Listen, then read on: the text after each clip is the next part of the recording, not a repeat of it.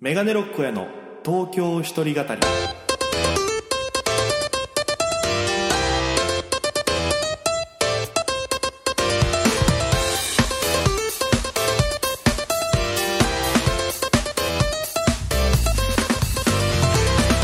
さあ今週も始まりました「メガネロック公演の東京一人語り」パーソナリティの県出身で今東京でピン芸人として活動しておるメガネロック公演ですよろしくお願いをいたしますこの番組は大都会東京へ口先一つで乗り込んだ沖縄芸人の一人語りコロナ不況揺れ動く時代それがどうしたメガネロック大家が聞かせる本音の東京お笑い物語が始まりますということで、えー今週も引き続きですねラジオ沖縄さんのスタジオからお届けしておりますえー、沖縄久しぶりに帰って久しぶりって言うけど2週間しか空いてないんですもん 全然久しぶりじゃなかったやば頭から嘘つきましたね嘘つきですねまあ、今週もですね、えーゲストさんを迎えて楽しい放送にしますので今週もお付き合いよろしくお願いいたしますということでございまして、はいはいえもう喋ってますけーど私もう喋ってますけどもだってもうツッコミ待ってたじゃんもうあ大丈夫かな喋っていいのかなっていや思ってたんですけ思どってましたよ。ねえあの、うんそん思な、ってましたよってツッコミをはいくださったのが、今週も来てくださってるこの方です。おどうも天の声の綿貫かなでございますよろしくお願いいたします願いします。本日も突っ込んでいこうかなって思いますよろしくお願いしまいや、すそれもそうなんだけどさ、何ですかあの、まあ、役者やっててね、綿貫は。はいただ、あの、前回、その、ちょうどタイムリーな、そうですねあのね、まあ結婚式の話とか結婚ね式の話した上で、うんあの、和田アキ子さん風に言うと、はい何をしてる方なのってなるわけ ですよ。そうね全然自分の話してなかったもんねそうそうそうちょっと FEC のちょっと FEC やったりとか。やったりとかちょっと役者だったりの話したりちょとっかとね、ラジバンダリーみたいなね。うんそう だねごめよし突っ突っ込込んんででくくぞぞって聞いたから、しゃ突っ込んでくこぞの受け入れてもらうとちょっと心キュンってなるからね今のところ全部ツッコミできてるないや、もう今のところ三振よ。やったるぜ ーっしゃって感じで、はいだ。から俺も多分、わったんのきのことが、なんかある程度は知ってるけど、ちゃんと知らんわけよ。そんなに、だよね。なんかこう、ふわっとした付き合いだよねふ。わっとしてる、なんか。なんか仲いいけど、ふわっとした付き合い本だよ当にね。ふわっとしてるだか。らなんか、いろいろ大事な部分抜けて、なんか中身の、なんかすごい重い話をずっとしてるみた いな。なんか、触りだけ知ってるみたいなそうそうそう感じだよね。そう、そんな感じ。だから、うんえ、な沖縄なの沖縄なの何 が沖縄に住んでる。出身、沖あえ今あ出身は出身は東京。東京。はい。で、今沖縄沖に縄にいる。いる。住んでる。住んでる。 I live in 沖あ縄。おおお東京、あ東京じゃねえや。 東京じゃうわ、日 本人。日本人でございます。日本人。なんか十何年ぐらいになるのかななんか学生の頃に来て、おうなんか知らぬ間に溶け込んでる状態ですね。え、じゃあ、え、東京にはい何歳までいたのじゃえあ。、覚えてない んだよ。何もわからないんですよ。なんか知らぬ間に来ちゃったからさ。え、何そのピアノマン的な感じな のいや、なんかね、急にね、母親にね、あのー沖縄に来る前に京都に行くぞって言われてほう、京都に1ヶ月半ぐらいいて、なんか石田三成の墓とか、あの、残暑されたところとかをすごい巡ったんだよ。巡った後に、一回東京帰って、そしたらまた沖縄行くぞって言われて、あよっしゃ行くぞっつって、で、来た。おもろいな、来た。だから、これがな何歳の頃だったとかは、ちょっとあんま覚えてない。え、でもずっとじゃあそれ沖縄来てさ、うん。役者は昔からなりたかったのじゃん。昔なりたかった。えー、なりたかったんだけど、なんかあの、高校、あ、違う、中学くらいかな。多分中学、あ高校で来たんかな、私。お、わからん。なんか物心はついてるんだけど、なんか記憶がなくてさ、3日前のご飯も覚えてないからさ、私。だから、なんだけど、その、まあまあまあまあ、来ましたと。はいまあくくまあなんか、学生の時に役者なりたいですって話をしたら、校長先生が学校の、じゃあ、あの、知り合いに役者さんがいるからほう、紹介するよって言って、はい。なんかこう、あんまりその、まあ、言うたら知名度がそんなにない方なんですけど、まあ、テレビでちょこちょこ活躍されていますっていう役者さんを呼んでくださって、で、お話聞いたんですよ。もう大変だよって話しかされなかったから、あ、じゃあいいですっつって断ったんですよ。うんあ、じゃあもうやらないですって。だから私はもう、なんか留学とかして、あの、ニュージーランドとか行って、なんかマヌカハニーの輸入業とか をして、ボロ儲けをしてやろうって考えてたんですよ。ちょっと待はっいて、何ですかマヌカハニーってめちゃくちゃ喉にいい飴でしそょ。うそうそうそうそう。マヌカハニーだって、日本で買ったらめっちゃ高いんだけどさ、いや、ただ、7、8千するでしそょ。うそうそう。でも、ニュージーで買ったら、もうなんか、全然よ。なんか、1000円以内。えー超安いわけ。なんか、ニュージー行ってた時に、うわ、マヌカハニーで儲けられるやんって。ごめちょん、ニュージーランドのことをニュージーって言ってんの ニュージー。ニュージーに行ってたの。NG やろ。 NZ のニュージーや。ニュージーなニュージーなんだよ。そうそう、ニュージー。そこで、あの、私はニュージーで、あの、いろいろ英語を覚えて帰ってきたんですけど、今のとこ覚えてるのが、あの、バックペインと、ボーミットなんですよ。どういう意味あと、バックペインは背中痛い。で、ボーミットが吐くですね。ちょちょちょちょ。なんでそれだけ覚えてんのなんかね、あの、ホームステイ中にずっと寝てたの。ほだから背中痛くなっちゃって。で、あと、ボーミットは、あの、よく夜入ってたんだよ。ストレスで。だから、ちょっとボーミットと、そう、バックペイン。で、その延長戦で、あの、なんか、マッスルペインを覚えた。うマッスルペイだンからずっと寝てって背中痛い中、急に山に出されるから、歩こうぜって言われるから、だから筋肉痛になる。マッスルペインね。っていうので、このペイン系を覚えた。うん。 すごいな。そうそうそう。そんな感じで、まあ、ニュージーランドにいたりしたんだけど、なんか戻ってきて、英語喋れないなと思って戻ってきて。で、何しようかなと思ってたら、その、うちの兄が、あのーちょっと役者を沖縄でやっててえ、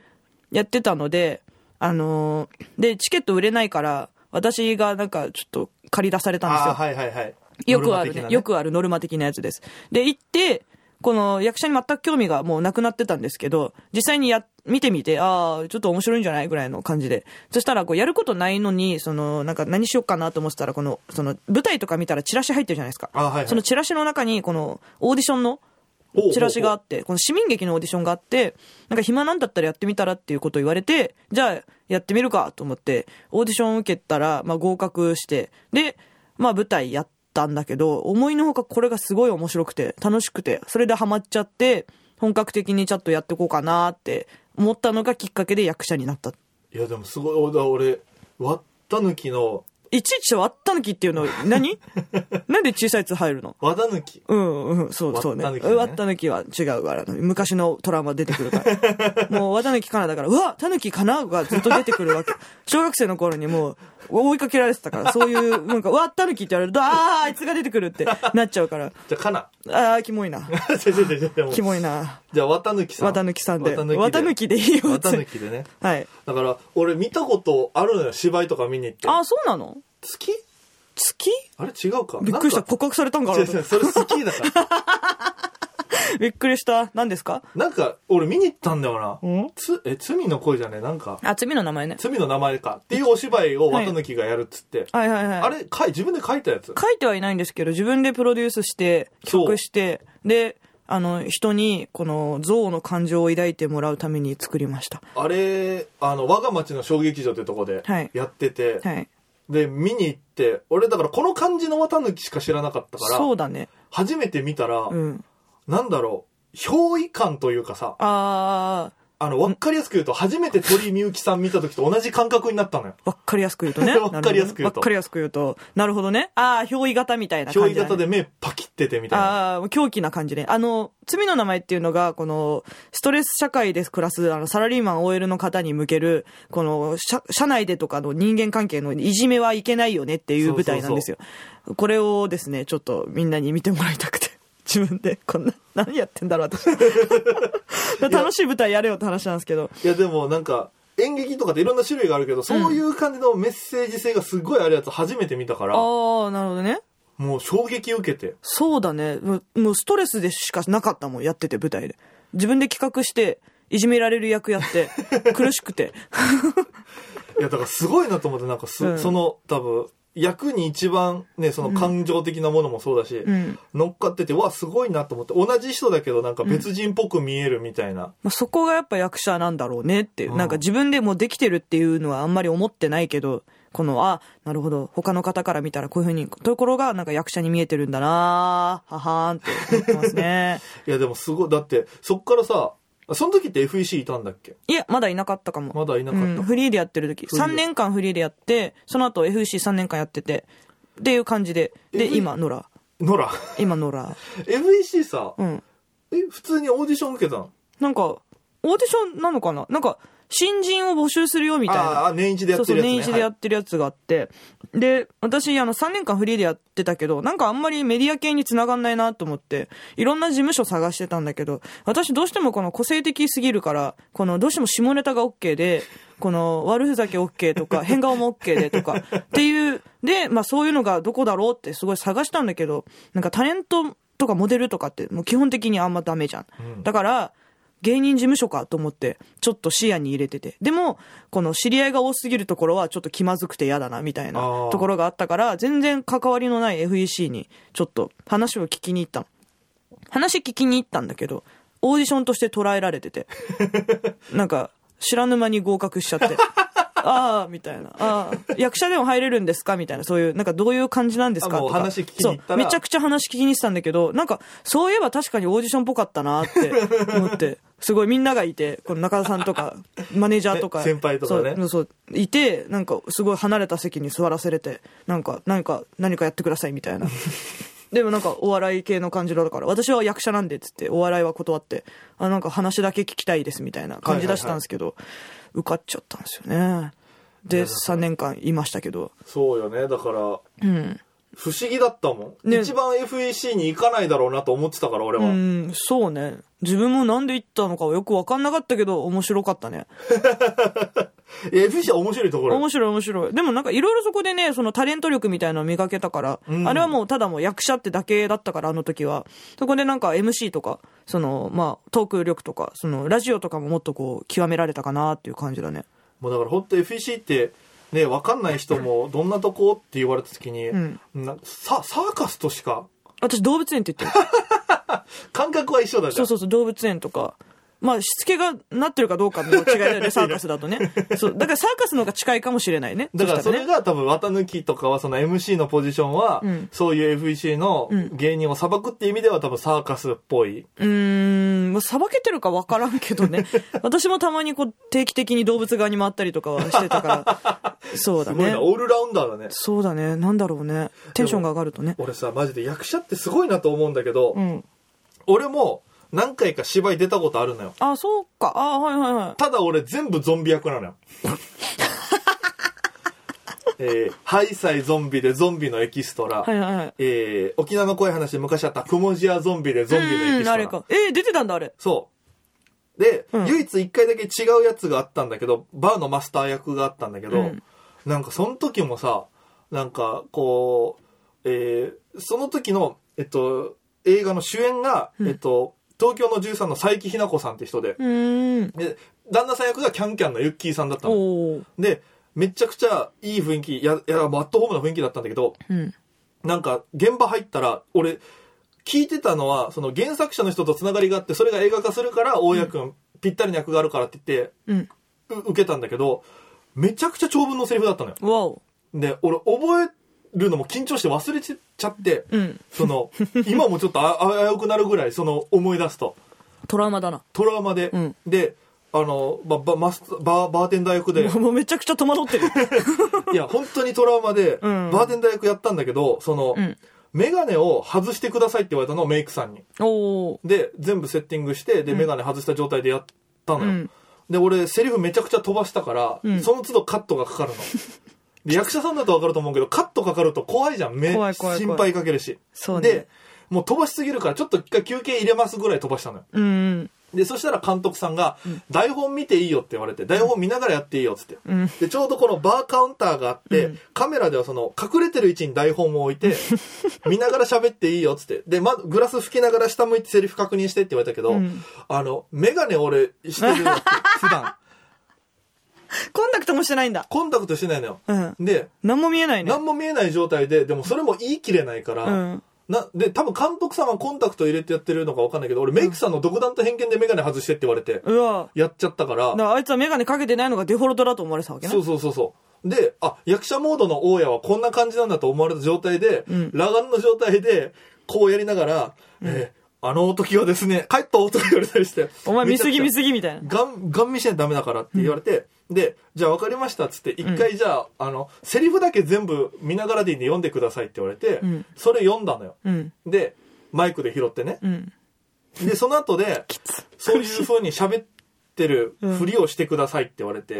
で、と、ふりしてね。苦しい。かわいそうで。お疲れ様でしたってなって本編見たら、俺がこうやってる感じで、仕事だけしてて、喋りというか、全部その映像、俺のその語りのナレーションで全部、俺の演技が全然映らないって いう、編集のされ方を綺麗にしてて。まあ、試行錯誤ですよね。そう頑張ったんだよ、あっちも。で、めちゃくちゃいい感じだったのよ。しかも、めちゃくちゃ上手で、うん。見た人から、おいよ、演技すごい良かったねって褒めらセれリてフもすごい覚えててね。セリフもすごいよ覚えてて、役入ってたねって言うけど、俺も、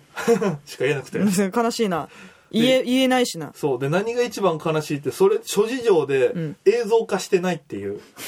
かわいそう。本当はエピソード1、エピソード2ってやって、合作で1本で出すって予定だったのよ。うんで、エピソード1だけ沖縄で先行上映されたけど、諸事情によりエピソード1だけで終わったから続きがない映画なのよ。かわいそ。そうかわいそうだなう。。だからもう、俺さえ見ることができない。 かわいそう。珍しいよ。え映画自体がゾンビになったっていうの。そうだ作ね。品がもう、もう、もう死んだん だな。もうもう死んでしまったんだ見。ることができない。かわいそそう、だから俺もゾンビしかやったことないからう。さ。まあ、舞台はやらなくていいんじゃない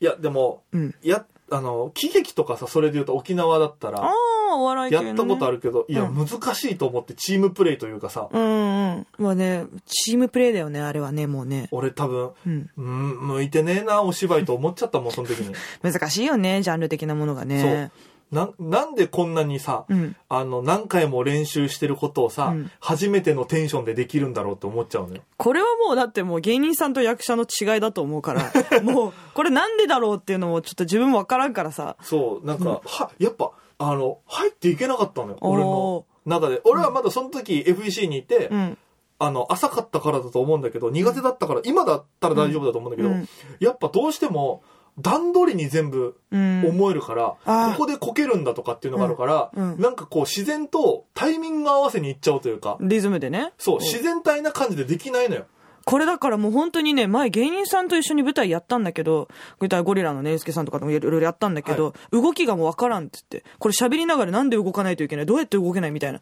でも、私がこうやって動くんだったらこうですとか言って、ああそしたら自然に見えるねみたいな。あわかんないんだろうなと思って。こう、ジャンルが難しすぎる。そねう、逆に私はお笑いやる時のリズムがわからないみたいな。んだから、見せ方が全然違うんだなって思って、根本がね。いや、本当にそう、だから、役者の人と一緒にやるのとか、ん怖いもん、なんか。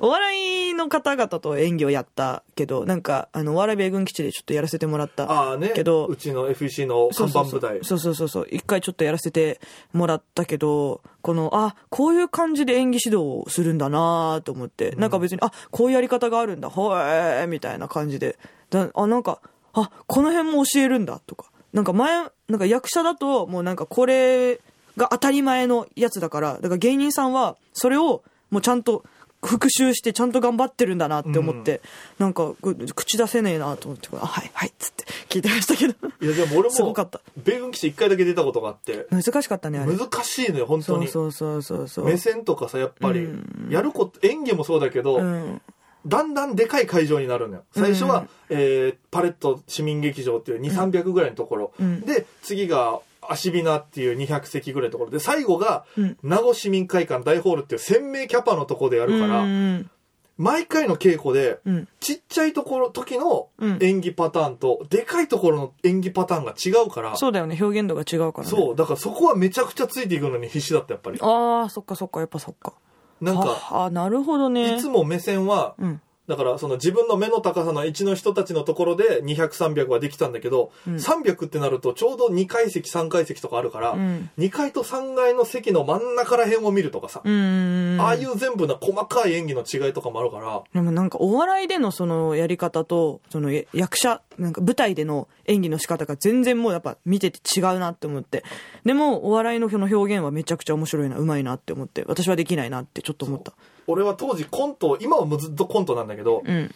当時はもう漫談スタイルだったから、うん苦手でできなかった、ああそして、うんあの